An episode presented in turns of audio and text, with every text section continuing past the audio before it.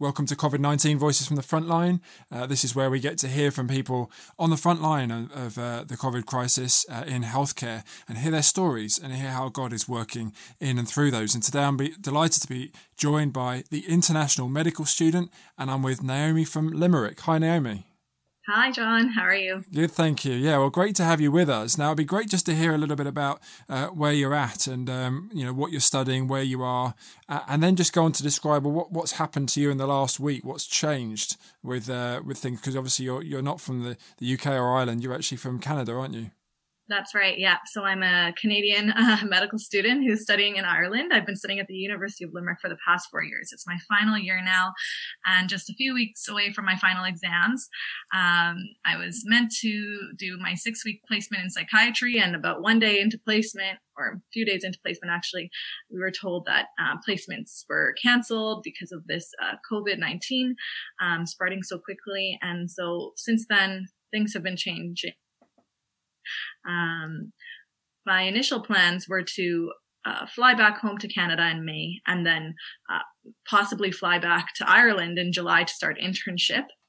Um, but uh, we were told that uh, last week that the borders were closing and the Prime Minister of Canada announced that we should, as Canadians who are abroad, fly back as soon as possible. That evening, then my school let us know that all exams would be online. So it was very doable to fly back that week, and the decision had to be made quickly. Uh, I'm also married, and so I called my husband back home because he's not here in Ireland, and we've been doing long distance for four years already. So I was really looking forward to going home and wow, you know spending some time with him.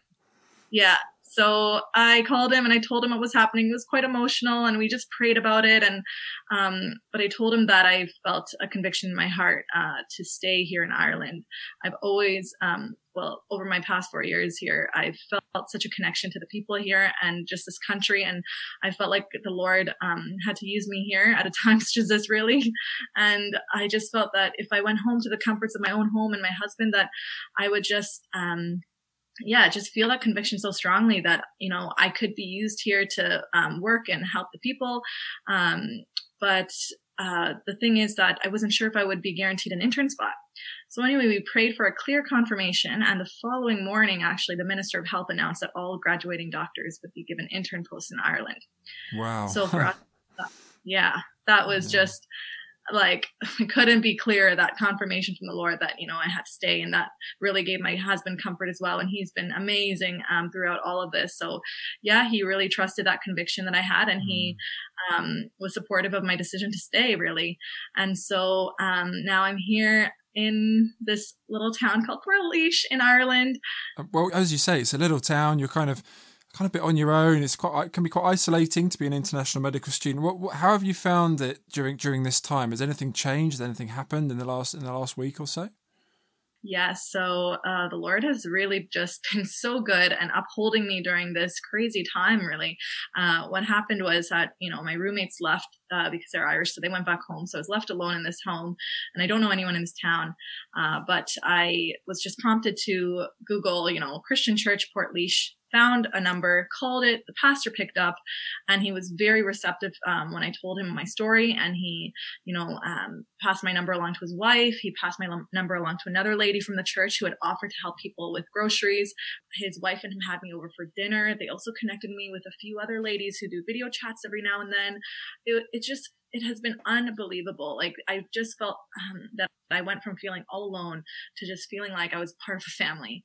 And I really think that is a true testimony of the body of Christ that wherever you go in the world, mm. I have not even stepped into this church. That church is not a building and it's the people that make it really. Um, so it's, I'm just like undone by, um, the love that has been poured out onto me really.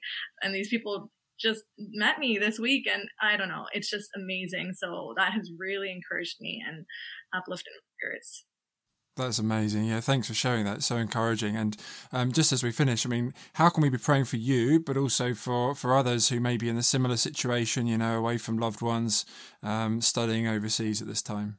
Yeah, I think that um, if we could just have, you know, uh, soundness of mind um, in this time of confusion that the Lord will just um, give us that sense of peace and comfort and always uphold us and he will always provide and just to have faith and um, be uh, willing for the Lord to use us, for us to completely just like surrender and um, yeah, surrender to surrender to His promptings and convictions, and see how much the Lord blesses us when we do that. Really amazing. Well, Naomi, thanks so much for joining me today. It's been great to have you here. Thanks, John. It's been great Thank you. Pleasure. And a great reminder that, you know, we're a worldwide body. And I know I spoke to Naomi well, a couple of years ago now about um, student work in, in, in, Limerick. We've got uh, student groups all over the UK and Ireland.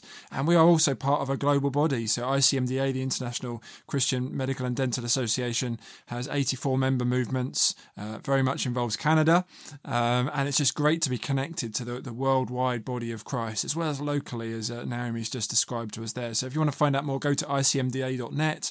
Um, you can also fi- find out more at our CMF homepage and via our our COVID 1900 prayer. You can email prayer requests prayer at cmf.org.uk. CMF are here to unite and equip Christian doctors and nurses to live and to speak for Jesus Christ.